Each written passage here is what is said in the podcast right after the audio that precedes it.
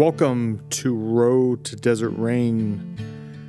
Today I sit down with Marsha Morrison and we explore her uh, her childhood and early life and how she eventually ended up uh, meeting David Morrison, uh, starting a church with him, and eventually being one of the co-founders of Desert Rain Community. Once again, thank you to Diego from Recording Moving Studios. He does all the editing and sound engineering on these episodes. Thank you to David and Danny West for that intro music you hear in the background. If you're uh, interested in learning more about Desert Rain community in general, check out theruined.com. Uh, if you're interested in hearing more episodes from Desert Rain Community Radio, check out drcrpod.com. Uh, please tell a friend. It's the best way for uh, for us to get out there and spread the word. Uh, we appreciate you, and let's get into it.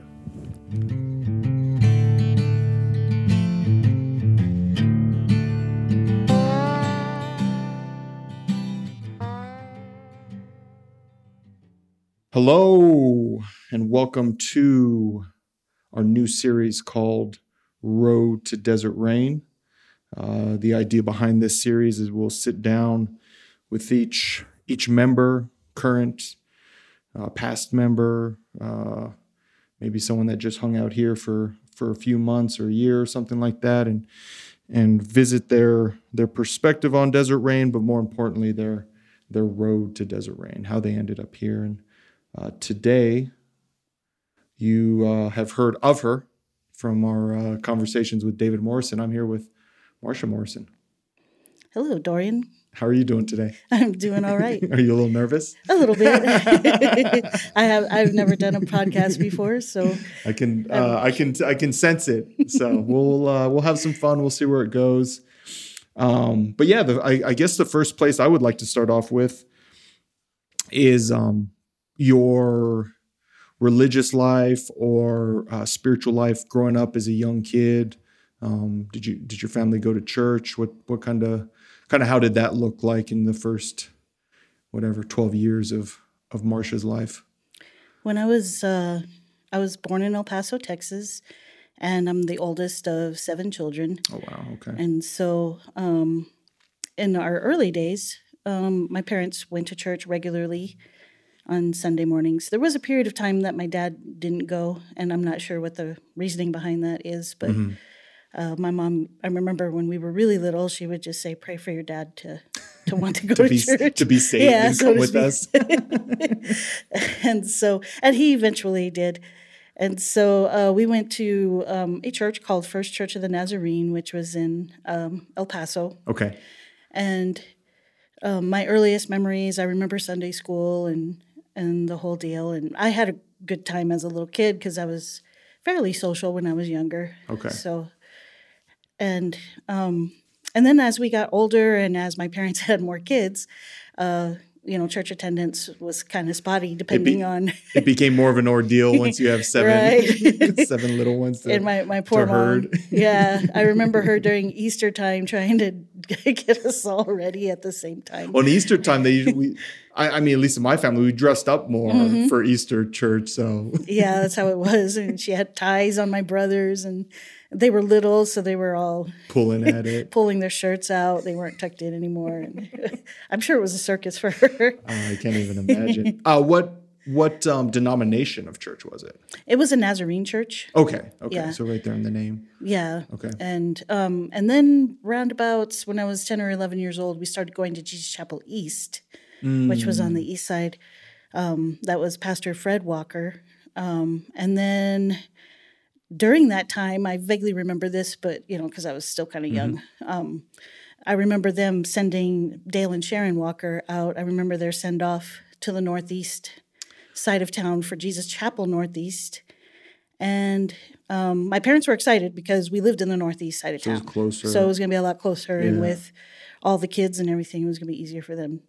And they were really casual. Um, compared to the Nazarene church, you, you had to be dressed mm. up a little more. Okay. Um, at, during that time, I'm sure it's relaxed nowadays, but and what what would that time frame have been? Like 70s. Okay. 70s, okay. early 80s. And, and just as uh, so, Fred Walker is that Dale's father? Yes. Okay, we've talked about Dale on the podcast. David and I have. Oh, So I didn't I didn't realize uh, his father also had a church at some point. Yeah, he. Um, in fact, Kenn Gulliksen from the Vineyard uh, had helped plant that Jesus Chapel East.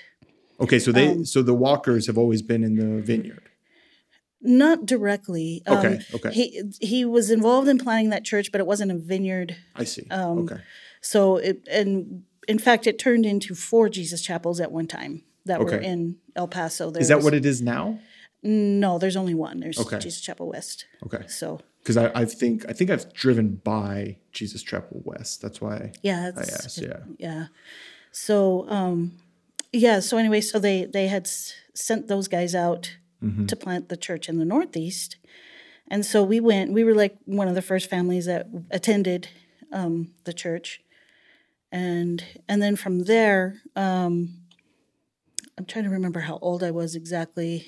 I was probably 15 ish. They started going to Abundant Living Faith Center, and um, me and, Mm. Your parents started going. yeah, they Yeah. started going, and I went there with them for for a while. Um, my brother and I, though, we we because we had friends and you know we were teenagers, Mm-hmm. Yeah, you so were older at that point. so we missed you know being at, at Jesus Chapel Northeast. So we would go like Oh, to the. Friday night uh, services that they were having at Yeah. the time, and we would go you know go to the youth group things, and you know we, we tried to stay in touch with our friends. And if I remember correctly, that was the church. Dale Walker's church was the one David went to. That someone from high school had invited him to. Yes. Okay. Okay. Yeah. All right. Just making connecting all the dots there. And so during this time, I'm, I know you're bouncing around the churches a little bit. Did you did you feel connected to the the church services? Was it more connected to the your peers? Like, was there any uh, important connection during those those early stages of your life? in the early years i had you know i had some friends and i went to a boys and girls retreat thing that that was significant for me at the time um, and it was it was a little bit hard because my mom since i was the oldest kid for some reason my mom thought i was mature enough to be in the adult service because they had a children's service at the time Oh, I see. that was um, simultaneous with the adult and and I would get bummed out because you know of course all my friends are in the You the see all your peers Yeah. leaving. You're like, wait a second. I was like yeah, I don't get to hang out with my friends but um and there were some things I remember when I was young uh, about Christianity that um that kind of either scared me or bothered me um, what were those? Um, one of them was I remember uh, this was in Sunday school. It was a um, the teacher was encouraging us to reach out to our neighbors. You know, Mm, like right, they were right, talking right. about evangelism and Yeah. things like that. Of course. And and then that was when I started noticing that they kind of laid it heavy on you that.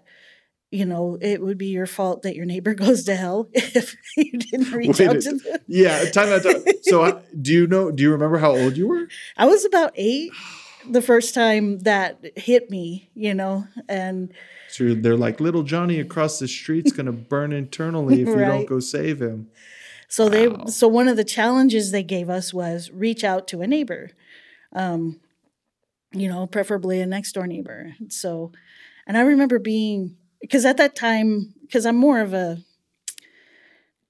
introvert.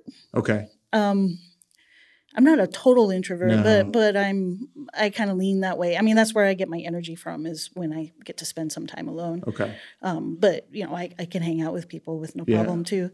Um, Well, and you're very you're it's, you seemingly are more outgoing when you're in a group of people you know well. yeah, When I from the interactions I've noticed and seen, it's it's like you come alive during that time if it's like a safe group, so to speak, yeah, yeah. a familiar. I- you know, say who knows what the word safe means, but yeah. Anyway, Yeah, so I know what you mean. so they send you out. They're like, all right, go save. Yeah, go save your neighbor." Don't come back without any saved souls. yeah. So, So what, yeah, so I was petrified because of course. I'm. Yeah, I was like, "How do you bring this up?" You know what I mean? so, so I remember trying. There was this this uh, lady that lived ne- next door to us, and she, her kids were grown. They were like in their early 20s. So I'm guessing she's maybe 40, 50s, Yeah. you know, in that age range. And I remember trying to work up the nerve to talk to her That's that amazing. way. That's so. And and how vivid is that memory still? It's pretty vivid I because bet you're you were scared. yeah, Yeah. Um, and I you know because I felt like that was a pretty big burden to put you know on a kid you know that Well, it's your fault that they go to hell if she dies tonight you know it's you know that's how That's I ex- interpreted it I yeah, guess. and that's I- you know, exactly so- that that that's that is a huge burden. You know what I mean? They, regardless, that's how you interpret it. But to put that at someone that's eight years old too, you know, it's one thing to talk to a 16 year old who's a little bit more yeah knowing what's going around, you know, and but an eight year old like well and I didn't ha- you know I guess you don't have a whole lot of abstract thoughts so Right. your your thinking is pretty concrete pretty black and white and it's coming from a like authority figure. Mm-hmm. You know, I'm guessing this this uh, it was Sunday school, right? right Yeah. So did you ever did you work up the nerve and talk to her? I remember talking to her, but I never brought up the Okay. whole the Jesus spiel that we were supposed to Yeah, give. yeah.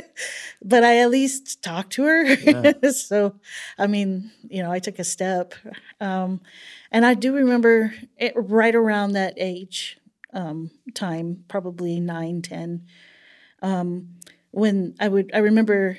You know, because I'm in the adult church, right? Mm-hmm. So I'm hearing the the pastor talking about God's elect, and And so in- so that terminology when you say that to me, I don't know what that means. it's this is how I interpreted it as a kid.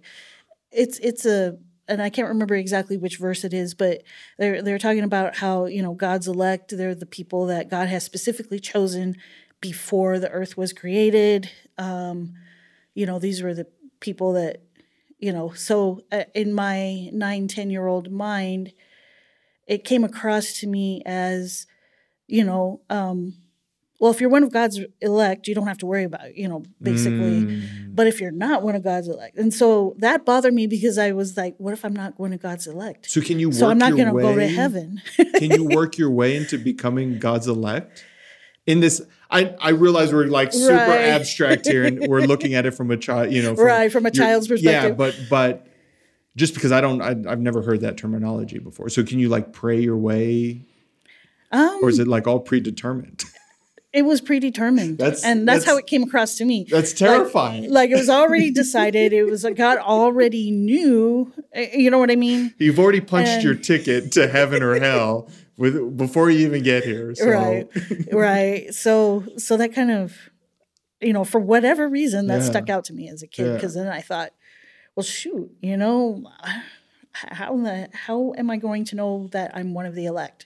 Mm. And if I'm not one of the elect, should I just go crazy? You know what I mean? Because it doesn't matter stuff. anyway, you know, Right. kind of thing. So, yeah, so so those kind of things were, and I'm not dissing, you know, church and Sunday school and No, things and I- like that. yeah, and I think one of the things we David and I have sort of established on here is that we're we're just here for for conversation of things. Right. You know, we're not we're not trying to say one thing's better than the uh, well. In certain cases, we are, but for the most part, we're just exploring these ideas, and so um, right.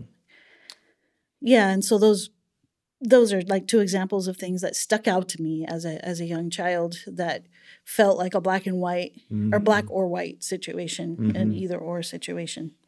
which seems seems pretty common in a lot of churches where they put out this sort of black and white ideas around uh, Christianity. Um, so, uh, from there, your uh, your parents have started going to another church. You're still going to no- chap.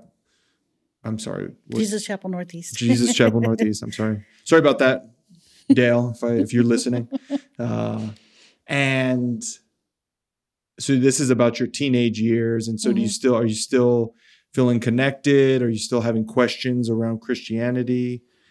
Yeah, I was feeling connected. Um, you know, I was pretty at that time. Mm-hmm. You know, I was pretty faithful with, you know, as much as I could. You know, going to church and going um, to the youth group. Mm-hmm. So I would go with my parents to the Abundant Living Faith Center services, and but I would go with my brother to um, the youth group services and, and the Friday night. Uh, Dale had a Friday night service at the time, and that was when uh, David came around. Was um, during that time. Okay. I met him when I was seventeen, so he had started coming to the Friday night services, and he was starting to come to the youth group as well.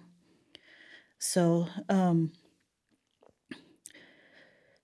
so during that time, um, I remember struggling with um, because the Abundant Living Faith Center is like a they were like a name it claim it kind of church, like Okay. a prosperity. Um, Charles Nieman um, was and still is the pastor, I believe, um, and so my parents were drawn to that because our family was so large, and you know we had we had run into some financial issues. Okay. And then my dad was forced into early retirement because a company he he worked for El Paso Natural Gas and then another company had taken over it Uh, and essentially eliminated his position and said, "Well, you can either be laid off or you can go into he I guess he had enough whatever the points are oh, okay. Right, to go right. into early retirement. So Yeah. so he opted for that and was looking for jobs here and there, you know, after Mhm.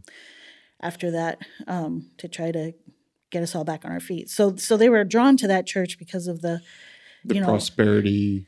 yeah, and and it of. wasn't so much that they were after getting rich. Mhm. They just kind of wanted to be able to take care of his kids, Of basically. course. Um, Yeah, and, and so I, I imagine during that time, uh, it probably just within the household it was probably kind of stressful. Um, I can remember there was a time I was a teenager, I think, where my parents were going through some financial struggles, and I can remember just feeling like I didn't know it at the time, but like looking back, just the tension in the house was a very an odd thing to witness as a early teen. Yeah, and it had gotten to the point. Um, my dad was struggling with finding a job because uh, he was willing to to pretty much do anything, you Okay. know, because he had you know a lot of mouths to feed. So, um, but a lot of people turned him down because they felt like he was overqualified. Like they would have to pay him Oh, beyond what he was willing to, you know, he was just willing to take anything and until he could find, you know, just Yeah, you know whatever he could find. of course. And my mom tried to work during that time as well. It was really hard for her because she had scoliosis. Mm. Um, she had a curvature in her back Mhm. um, that it wasn't visible, but Right. but if you were to see her X-ray, you would see her Yeah. her back was pretty crooked and and it probably and it caused a lot of uh, you know issues with her like she would work really hard all day and then she would be literally in bed the next day because she was in so much pain from Mm. from her back you know having to do a lot of physical stuff so she worked for a short period of time in a school cafeteria and she also worked at, as a waitress for a little bit and which are not two No, jobs not- that are not easy on the back. right they're not back friendly jobs and so that that was really hard on her Ah, yeah. Um, and my and I just remember my dad because I was old enough to know what was going on, Mhm, Right. uh, and I just remember him. You know, I could tell it was weighing on him. You Mhm. know that he he didn't want my mom to have to work, Mhm. and he didn't want you know he wanted to take care of us, and so um, so that was the draw to that to that church. Um, so so during that time i was conflicted because um, the theology that i had grown up with and then what was going on with um, abundant Living faith center's theology was kind of conflicting in me i mean it probably So- didn't with everybody but Yeah, yeah. So could you give an example of, of just some of the conflicts you noticed? Because I think this is an important topic that depending on what church you were you're to show up, even today on a Mhm. Sunday, right? You can get a totally different story well yeah of what the gospel and I mean, even I, I mean, I just think about my time here at Desert Rain, you know, and interacting with you and David and your guys' outlook on the gospel. So I don't could you give some examples of like conflicting theologies or or maybe just um, general ways, general things that stuck out to you that kind of set that conflict in motion? Yeah, one of the things was um, I was attending um, the school that Jesus Chapel had at the time. Um, I was maybe a sophomore, freshman, sophomore. Mm-hmm. Um, and so I had this Bible class that I took. It was an Old Testament class. And so at the time, like when my f- parents first started going there, I was really embracing the same theology as well. Um, so I was embracing that theology, but I was keeping my relationships that I had. Yeah, your you know, my, friendships. my teenager Yeah. friends. Um, so As a teenager, that's Yeah. that's like the most important huge. thing. At least it was for me at 15 or what you know whatever. So okay, so you're Yeah. trying to embrace the abundant living. right, so so there was a particular topic. It was on uh, Job, Okay. and um, so at the time the the you know they hit job pretty heavily saying that that the the bad things that happened to him in that book you know how he lost his children he lost you know everything. Basically he you know that he his servants were coming up to him and saying oh my god these the lightning killed your sheep and oh my god you know just and then your, the house collapsed and your children have all died you know just all these horrible things were The happening to word it's the if you've never read the book of Job, just for uh for sake uh entertainment's the wrong word, I guess, but it's quite the story. So go read Yeah. if you if you got an extra 20 minutes, go sit down and, and read the book of Job. So so you're Yeah, studying so- this this particular book. Right. So at the beginning of the book, um, just to you know give our listeners a an idea of how it starts off, you know, it's it starts off with uh, God meeting with His angels, and uh, Satan shows up and um, is saying, and God's like, "Hey, look at my guy Job here. You know, he's he's a an awesome dude. He loves me. He serves me. He, you know." And he was Satan was like, "Well, of course." You know, you've given him everything. Of course, he's, he's going to like you. But man, you strike this guy down, and he'll curse you to your face. And mm-hmm. so, so it was like a, a you know a challenge between God and They're Satan. betting. Yeah. It's a parlor game. the thing has devolved into a they're at the the horse track races. God and Satan are hanging out at the track. It's like, Right. oh, I got a bet for you. right. So this poor guy, man. so um all right, so he tells him you can do anything you want to him, just don't take his life.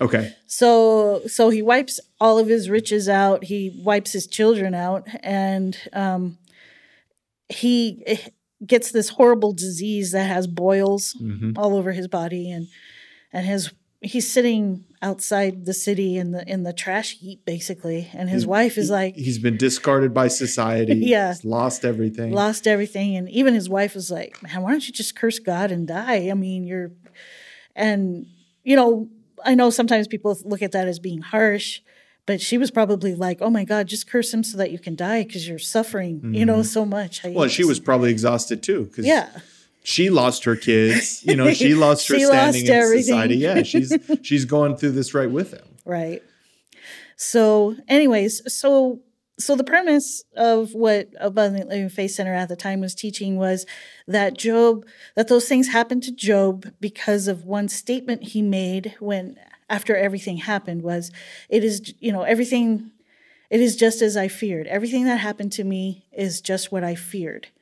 And so because mm. he made that statement they said that that took away the hedge of protection that was around Job and allowed Satan to enter in and, and do all this stuff to him. Wow. And and just for the sake of the So- listeners that haven't, Job never curses God. Right. He stays faithful through this whole, Through this whole ordeal. freaking parlor bet silliness that's going on. Um so Bunny so they're basically saying that he let Satan in because he had this fear. he brought it on Yeah, his he- fear brought it on himself. And because he can he said it, you know what I mean? He said and and so speaking it brought, you know, brought it on him. Mhm. So um but then like the the class I was taking for the Old Testament, you know, they didn't take that approach. They just they took more of the Job is a totally faithful guy no matter what Mm. happened, you know. Um they didn't take the fear, you know, that they didn't take the he brought it on himself. Right. They didn't blame Job. Right. It's kind of like victim blaming, right? Like someone gets shot and it's like, well, what were they doing on the street at 2 a.m.? It's like, well, no, that doesn't matter. They got shot. Like they got hurt, Right. you know? And so, okay. So Yeah. they're victim blaming Job here, Right. unfortunately. So, But the class you were taking was not taking that perspective. was not taking that perspective. So, so the premise of what abundant living faith center at the time was teaching was that Job, that those things happened to Job because of one statement he made when after everything happened was it is just as I feared. Everything that happened to me is just what I feared. And so because he s- made that statement, they said that that took away the hedge of protection that was around Job. And because he can, he said it, you know, everything so the conflict that was I I had a test that I had to take for that um, for that uh, they we would take periodic tests on Mhm, different the mhm. different books of the Bible as we covered them. Okay. So I took a test on Job and I answered I answered it according to what I was being taught at the Faith Center. So didn't match what the answers they were looking for. Oh. I took a hard stance on it and really got in a lot of trouble. So you at that point you took the stance that Job had brought it on himself. Mm-hmm. Okay. Okay. Yeah. And you know, and then it was just a thing where my teachers were like, "Well, just answer the way that you're supposed to answer. You know, why are you making this a big deal?"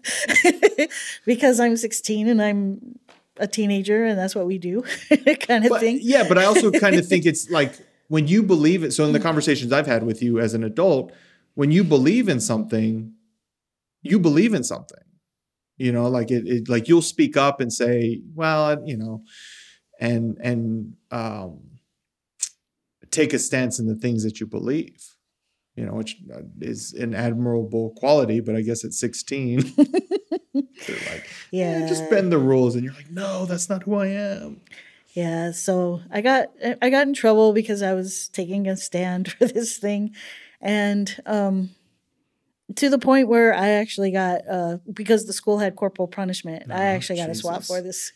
so Yeah, talk about and- conflict. You're getting a physical punishment for taking a stand on right, these two different outlooks. right. And so you know, and as a kid, you know, I'm a, I'm a kid still. Mhm. You know, so I I don't at the time, you know, I'm my thinking was still, you know, an either or based concrete kind of thinking. So, you know, I didn't realize at the time that you can have different, you know, viewpoints on different aspects of the Mm. Bible.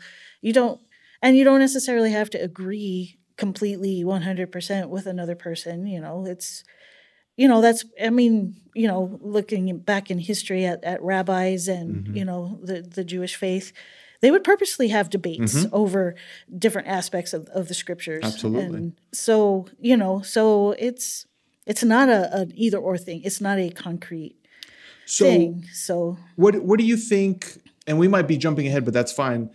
What do you? What happened in your life to where you kind of were able to get that more mature perspective of like it's okay to have differing theologies?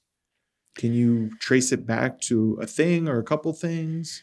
uh, I think that was probably when David and I planted the church. Mm, okay. and the different people that we would meet and um because even as a teenager even when david and i were doing the youth group you know with there were different people that we had met that were attending other churches but we still i mean I, I can only speak for myself i Yeah. still had that thinking of well you know they need to come to our church because we're the you Oh, know we're the correct one. yeah, Yeah. um you know so at some point they need to break their you know and i f- feel horrible that i ever thought that you know but but well actually no i think that's a good do you think what you were told when you were eight years old of like hey if you don't convert little johnny he's, he's going to burn in hell because of you do you think that kind of stuck with you into your late teenage years and early early theologies of like well if you don't come to our church you're might end up burning in hell Yeah, I, I think that probably was an undercurrent. Yeah. I think that was there.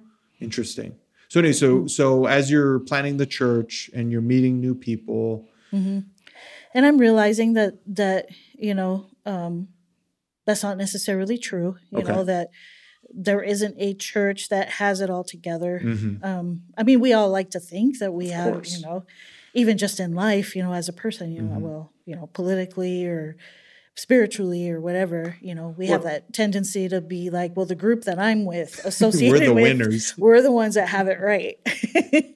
Well, I don't think, yeah, and it's, I mean, not not even just church, but the, you know, you go to any religion, Mhm. and they're going to tell you why they're right, right. and the other ones are wrong. Yeah. Exactly. Okay. So, um, so yeah, when we planted the church and we started meeting other people, and we were, you know, having f- friends who were also pastors of other churches, and you know, so of course you're not going to be like, well, you have to ditch your church and come to ours. I mean, You, you, got to know, stop preaching. right? right? You have I to come preach at our church. Well, you got to listen first. You have to sit in the pews for a few few months, and then you can maybe preach at our church. you got to learn what we're we're teaching.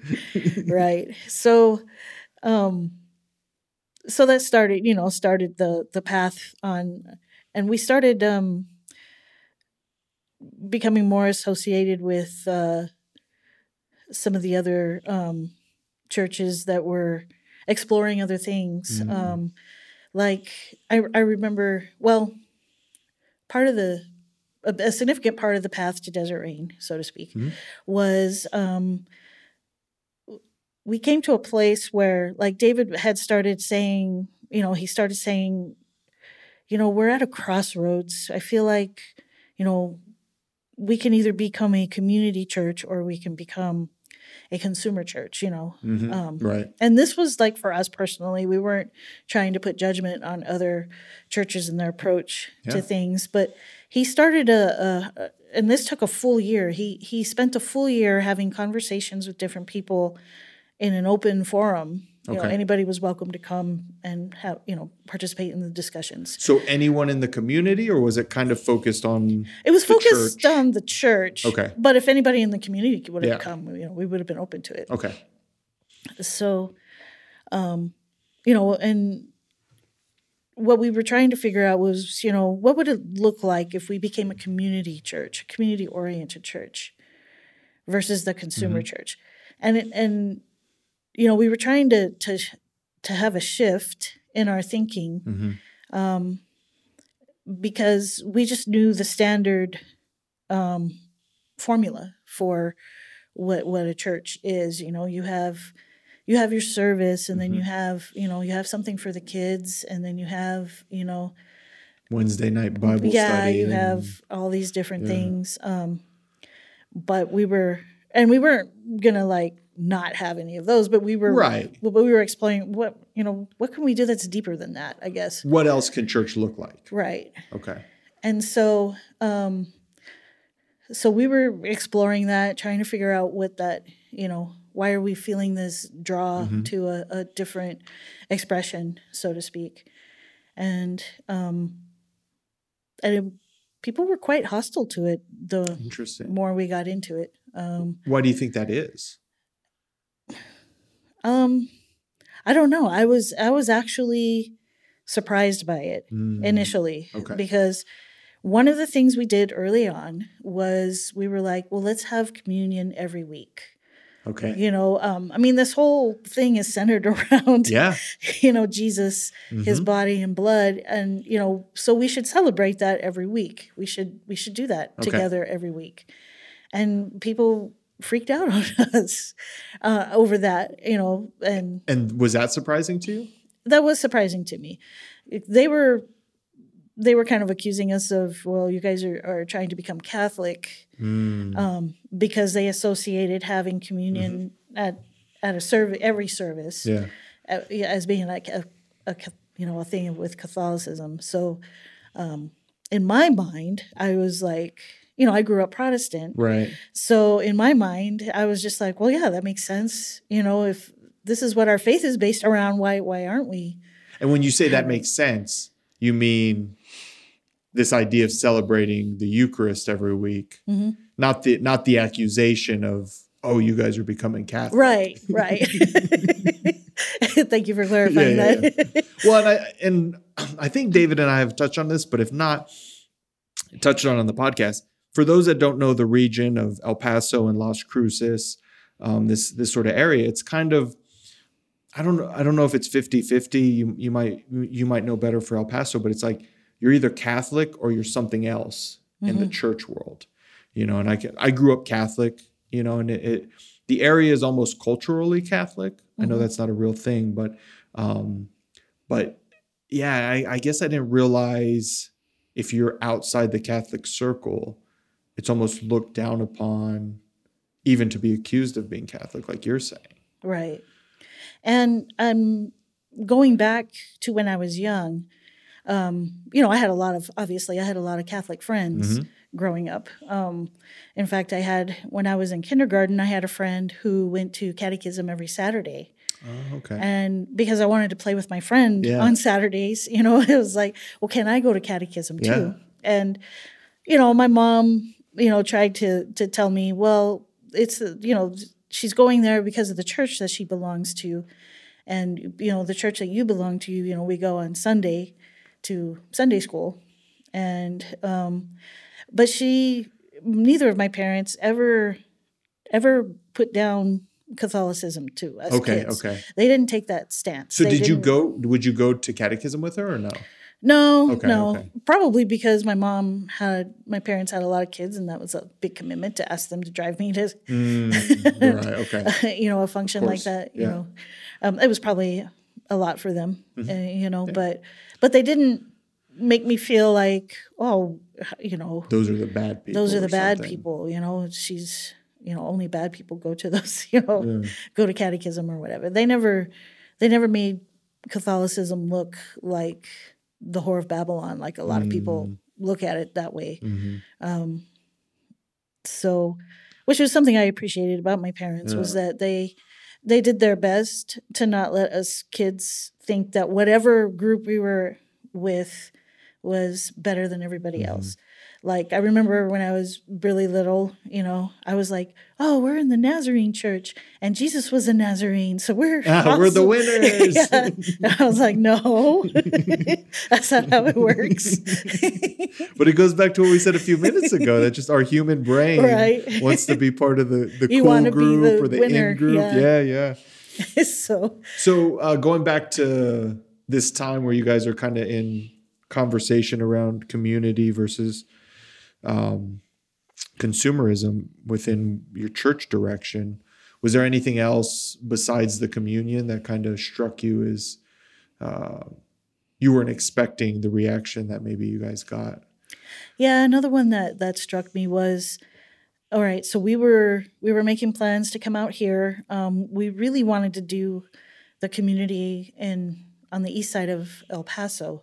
So at this point, you guys have already decided to do something. Yeah, we when we had decided to move to Chaparral because New Mexico was more open to what we wanted to do. Mm-hmm. Right. Um, um, Texas uh, had a law um, to prevent colonias. I mean, the law has good intentions. Right. but it would have kept us from being able to have a, a, a neighborhood, so to speak, of people living together. So, um, New Mexico was like, yeah, that would be fine. Just follow our building codes and and what have you. So, um, so we we started making plans to come out here to New Mexico, and um, so when we were telling everybody that, um, you know, here's what here's what we're gonna do. We're gonna transition. Um, and it was interesting because we thought, well, you know, some of these guys are, are reacting pretty, you know, upset at us. The For- people for- that had been regularly Yeah, attending that your were- church. Right. And it was in the Northeast, right? Oh, we were on the east side Okay, at this okay, time. okay. Yeah. So David had initially thought, well, maybe we can have Greg and Deanna Steele, uh, ha- you know, do the church, and Mm. then we would go and and do the community, and we would, you know, eh, be uh, interacting with each right. other. You right, know, right. It um, would be a connected yeah, it type would be a- situation. yeah. Yeah. So, but Greg and Deanna really wanted to to do what we were doing. They Mm-hmm. they had bought into the vision and and really felt like that that, that was something they wanted to do as well. Mm. So, um, so we just thought, well, all right, well, we'll just move the ch- we'll just move the church and. You know, in our minds, we were like, well, people commute for work all the time, and some people commute some distance for a church as well if they really like it, you know, if they really Mm-hmm. Feel connected. connected to it and so we thought you know it's you know 20 30 minutes didn't seem like a huge deal but that was something that people were complaining about Mm. but i think it covered i think that was like the issue that wasn't the issue right. That was the convenient Yeah. thing to point at. That's true, right but it's not really what's going on. so so the thing that that caught me off guard not off guard but surprised me was um so we're we're we're talking with some people who were you know expressing how they, upset they were with us and and so David was like, you know what, I, I I did these community meetings for a full year. You know, Mm. you you know er, I said I was completely open. Um, we would have you know anything you would have wanted to bring up, we would have been willing to discuss, to look at, to you know, and he he was like, why why you know why didn't you Mhm. go? You know, some of them didn't go, and Of course. and what have you and so this one lady he goes why why are you getting upset with me now why didn't you you know and this one lady goes well because i didn't think you'd really do it and he was like i've been talking about this for a year not just at those community meetings but he had to, he'd been talking about it at church It wasn't like he just sort of mentioned it at church offhandedly, like, oh, yeah, we're having a meeting. We're meeting on Thursday nights. Come join us. right It was part of the ongoing dialogue on Sunday yeah mornings. he was presenting it to everybody like you know what what you know what does it look like if we you know pursued this? What would it look like you know you know to take a different you know approach to these things? And and so and i guess the thing that surprised me about it was uh, it was then that i realized that people generally speaking you know they don't they don't really want you to mess with their stuff you know what i mean? It's like um Scared of change. yeah like when she the the one lady admitted that you know she didn't think he would really do anything with it. It it you know it made me think back to previous um things that i've heard you know throughout the Mhm. years at church. And i was like you know what? Yeah i mean i think people are used to hearing you know the pastor's trying to challenge them or the pastor's you know but but they see it as oh he's just talking and you know yeah and that's a good point but but nothing ever really happens with it sometimes you know So, I mean, we're talking about sort of an extreme example of moving a church from one physical Right, location to right. another. But in your example you just gave gave where the the pastor's challenging the congregation, Mhm. whatever it might be, the topic might be. Um, so it's almost like the congregation, and we're uh, we're speaking in broad terms. So Right, right, don't don't worry, folks. We, under, we understand this is a very broad, but I think it is an important point in the sense of we get comfortable as human beings showing up at Sunday at 10 a.m., seeing Jeff from, you know, that you don't see during the week and seeing, uh, you know, Anne, you know, and you chat with them and ask them how the kids are. And then you go sit down for an hour and listen. And, and, uh, sure, the pastor has some good ideas, but, you know, it's just, he's just up there talking. And you jump in your car and just go back out to your day. You know, it's, it, there's this idea of getting I don't know if too comfortable is the right word, but it just becomes part of your routine to show yeah up on it's Sunday. a, it's a routine yeah so but when but when she said that that helped it actually helped me i mean it was a surprise Mm, but it actually helped me because i didn't understand people's strong reactions to mhm. things like the Eucharist or things like, you know, we're going to move the church. Um, churches move all the time, Mhm. especially, you know, because we were a mobile church. Right. Uh, We were meeting at a school. So it's not like we were giving up a building or, Yeah, that the congregation helped yeah. pay for or something Yeah. like that. Yeah. And the vineyard is pretty, I mean, they encompass a bunch of different place buildings, so to speak. right. You, you know, so it's, it, it, it seems like, uh, did you just refer to it as a mobile church? Is well, mobile in the sense that we had to set up and tear down. yeah, yeah, yeah, yeah. Um, Right. And so that's yeah. what I mean by mobile. Right. It And was- so just moving even physical spaces.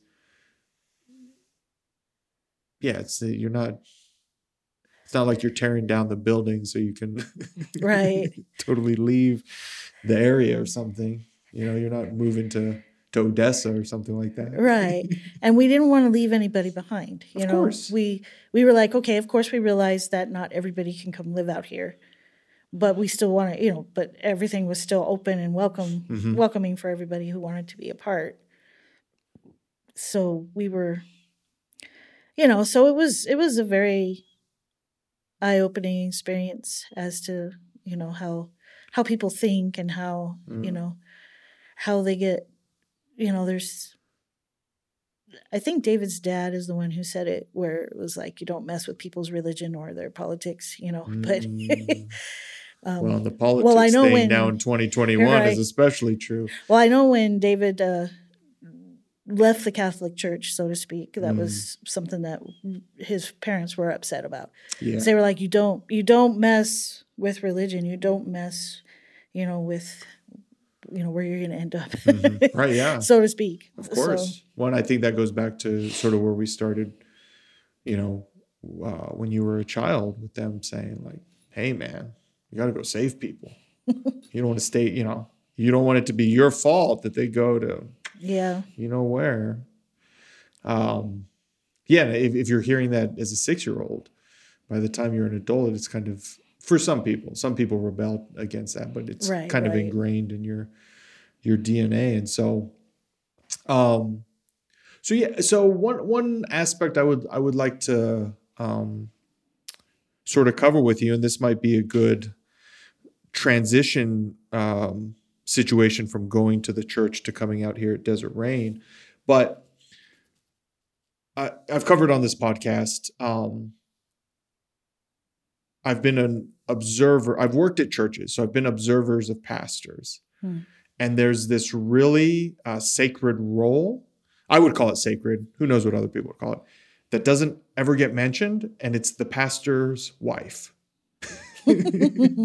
she. It seems as though she's the one keeping everything together and not letting it come apart. Um, and so, as as a pastor's wife, I- hope that's okay. I can use that label. Mhm. Uh, what? So, having planted a church with David, you know, and being part of that process, and sort of seeing. I mean, I'm sure you experienced a lot of stress during that time, and seeing the stress on him. Um, what were some of the things uh, that the average person might not have noticed going on in the background that that you got to notice as a pastor's wife of? and I'm talking about like in the background things that you experienced. I'm not even talking about David, but like things that you you had to endure during that time of of leaving, quote unquote, leaving the east side and coming out here to to Chaparral. I don't know if there's a, sort of any anything that stuck out to you during that time or insights that you gathered um, of the physical move during that time. Yeah, like when we started the church, um, there's, and other pastors' wives would probably understand Mhm. this. There's there's this thing, these I guess you could call it a set of expectations Okay. that people generally have on a pastor's wife. You know, they tend to want her to be, um, you know, someone who does the children's ministry, who does the women's ministry, who does, you know, just certain things and expectations they have. Almost like unwritten rules right, of being a pastor's wife. right. And there were a couple times that people got frustrated uh, because um, I'm not a huge fan of ladies groups Mm. in general. Now, I will go to ladies groups and I'll Mhm. hang out with with ladies. Um, I do prefer mixed groups, Mhm. you know, not just people of a certain age range or people of a, you know, I mean, there's a time and place for those things. Of course. Um, but generally speaking, it wasn't a passion of mine. Okay. Um, so, and I was totally fine with someone else wanting to step up, and I would, you And know, and I, and, and I would back them. You Yeah, know? you would Uh, support I, I them. would support them, and but there was a lady who called David one Sunday, I think it was after church, and just tore into him because I wasn't fulfilling these. She had a whole list of things Expectations. that she felt like I wasn't doing. Well, she's a pastor's wife; she needs to be doing yada yada yada yada. And so that kind of put a bad taste in my mouth as far Okay. as you know this whole expectations on a pastor's wife. And plus, I've seen it, you know, because David and I were were a part of. Um, we weren't paid staff, but we were a part of the staff um, at at um, Vineyard Northeast Mhm. before you know prior to to going to the east side so we, we you know we saw you know how people were with you know pastors and pastors wives so And what were some of the things you observed specifically of the the expectations of the pastor's wife? I mean, anything different than you've already sort of laid out? Um, yeah, it was just um, she had to.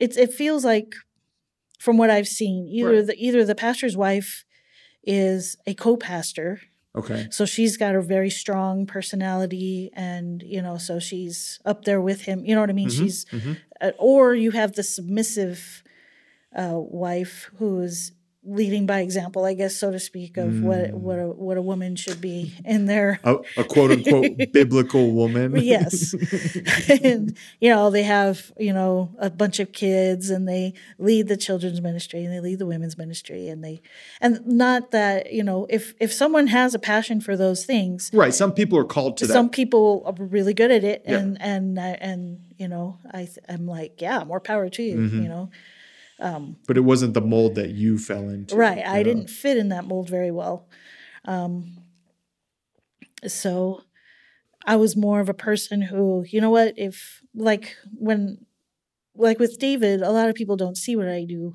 Mhm. for him M- most people don't know you know and i'm okay with that but i really felt like my role for david was you know to support him in every way which direction i could Yeah. um, so when we were what I called a mobile church, I guess it was not really a mobile church. It was we were Right. Well, that's why I had you Yeah. clarify. setting what you up and tearing down at different Yeah. places. You know, when we, you know, I took care of of getting that organized, getting you know, getting things set up. Do you know? Um, he was working full time, so I would Because he was a teacher still at that point, yes. right? Yeah. uh-huh.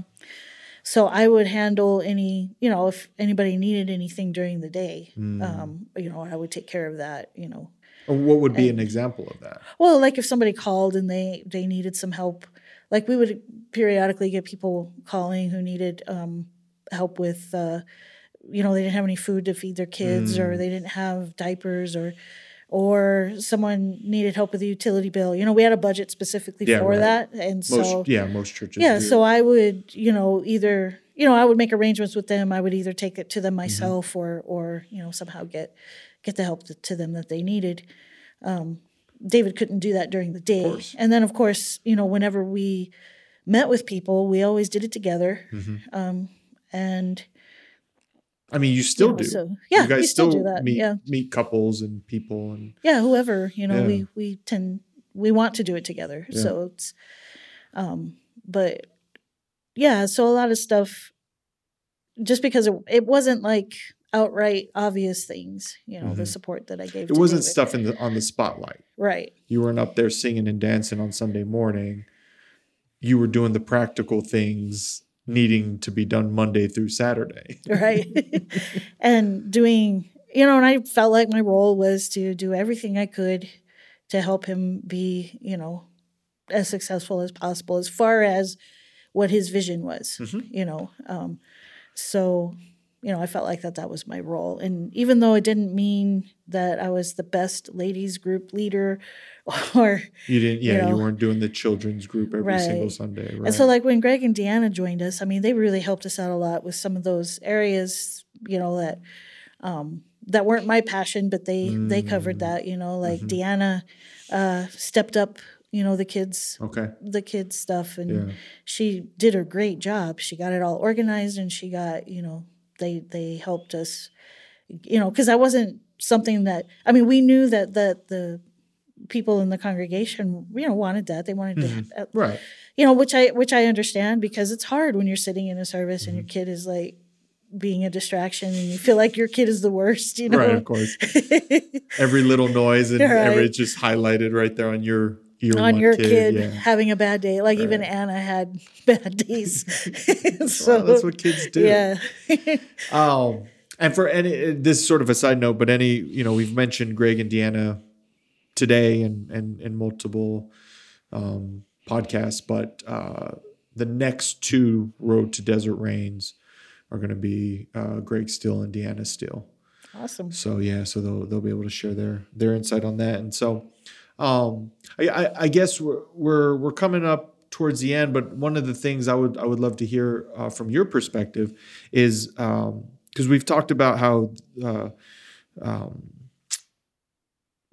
you, uh, the Morrisons, and the Steels lived together when Desert Rain first started, uh, building of the the straw bale uh, chapel that's still being well i guess not the last year because of covid but up until that point you know is where the service you know the meetings were and stuff like that. And um, so i guess maybe that first year of, of that uh, living out here transition sort, sort of what was that uh, your perspective and insight from that?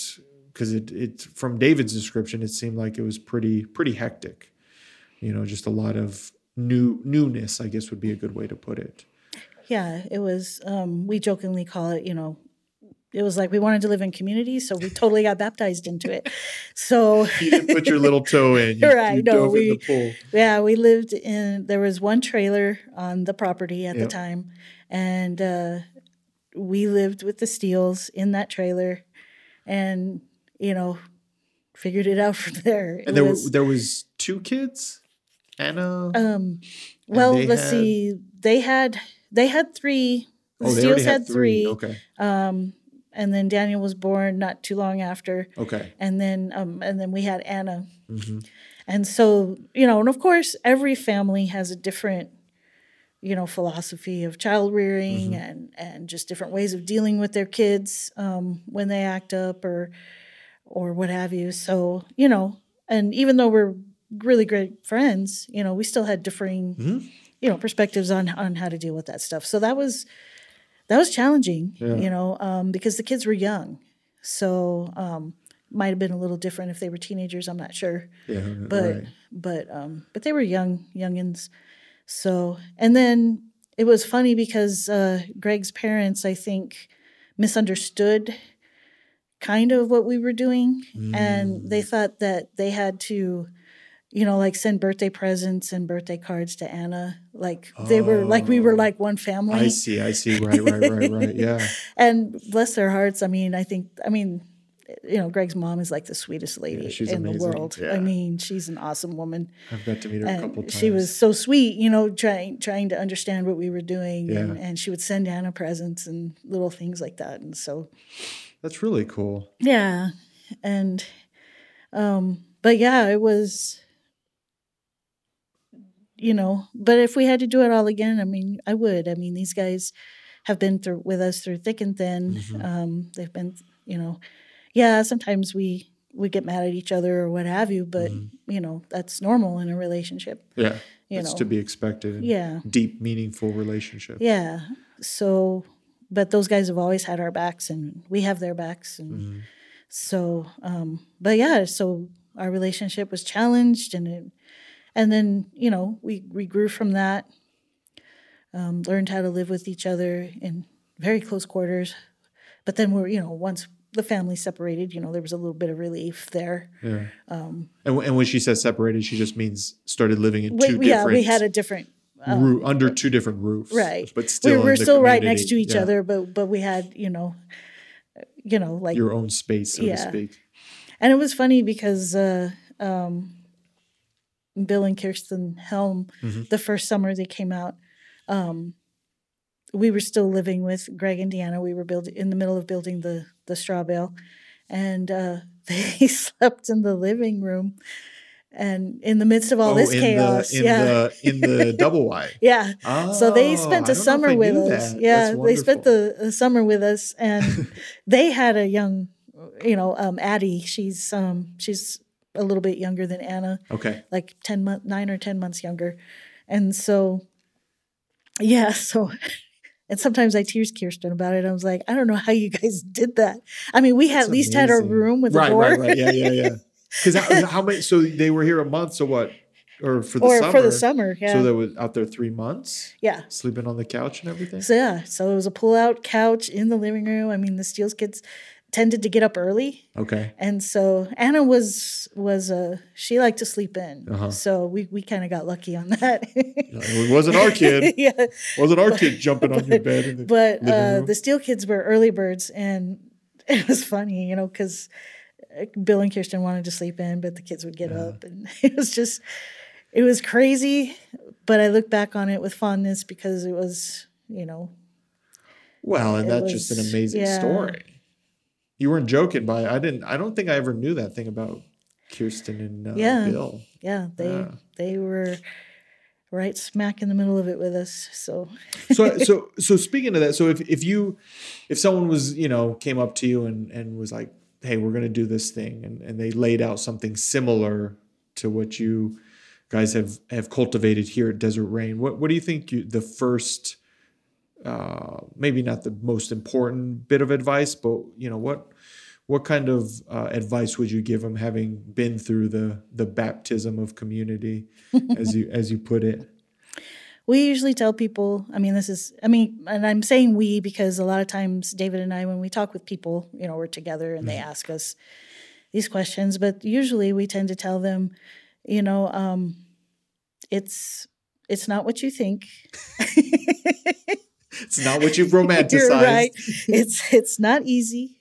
Um, you know, the people that you know, if you're going to live with people, you know, you love them to death, but Mm, it's not easy living with people. yeah, Um, I mean, you know, I mean, even just your own spouse. You know, there's Yeah.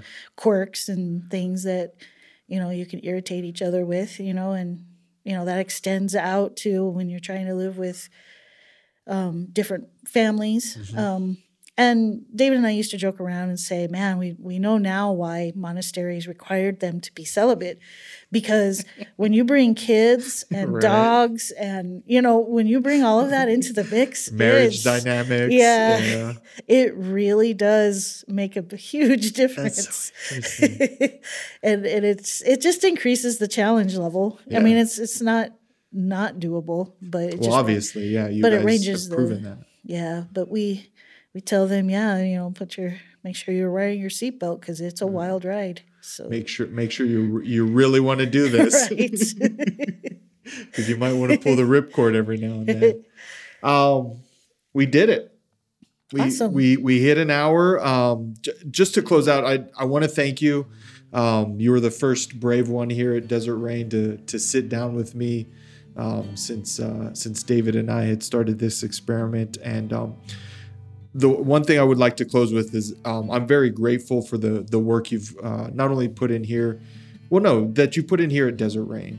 Um, you know, we we touched on a little bit, you know, this this sort of behind the scenes pastor wife, um, but having lived here for three years, I've been able to see the things you do, quote unquote, behind the scenes to keep to keep the glue of the community, and I'm I'm extremely grateful for it. and uh, you know, an easy example is is we've been able to meet uh, as a community on Sundays and Wednesday nights uh, via Zoom, um, and that's all because of you.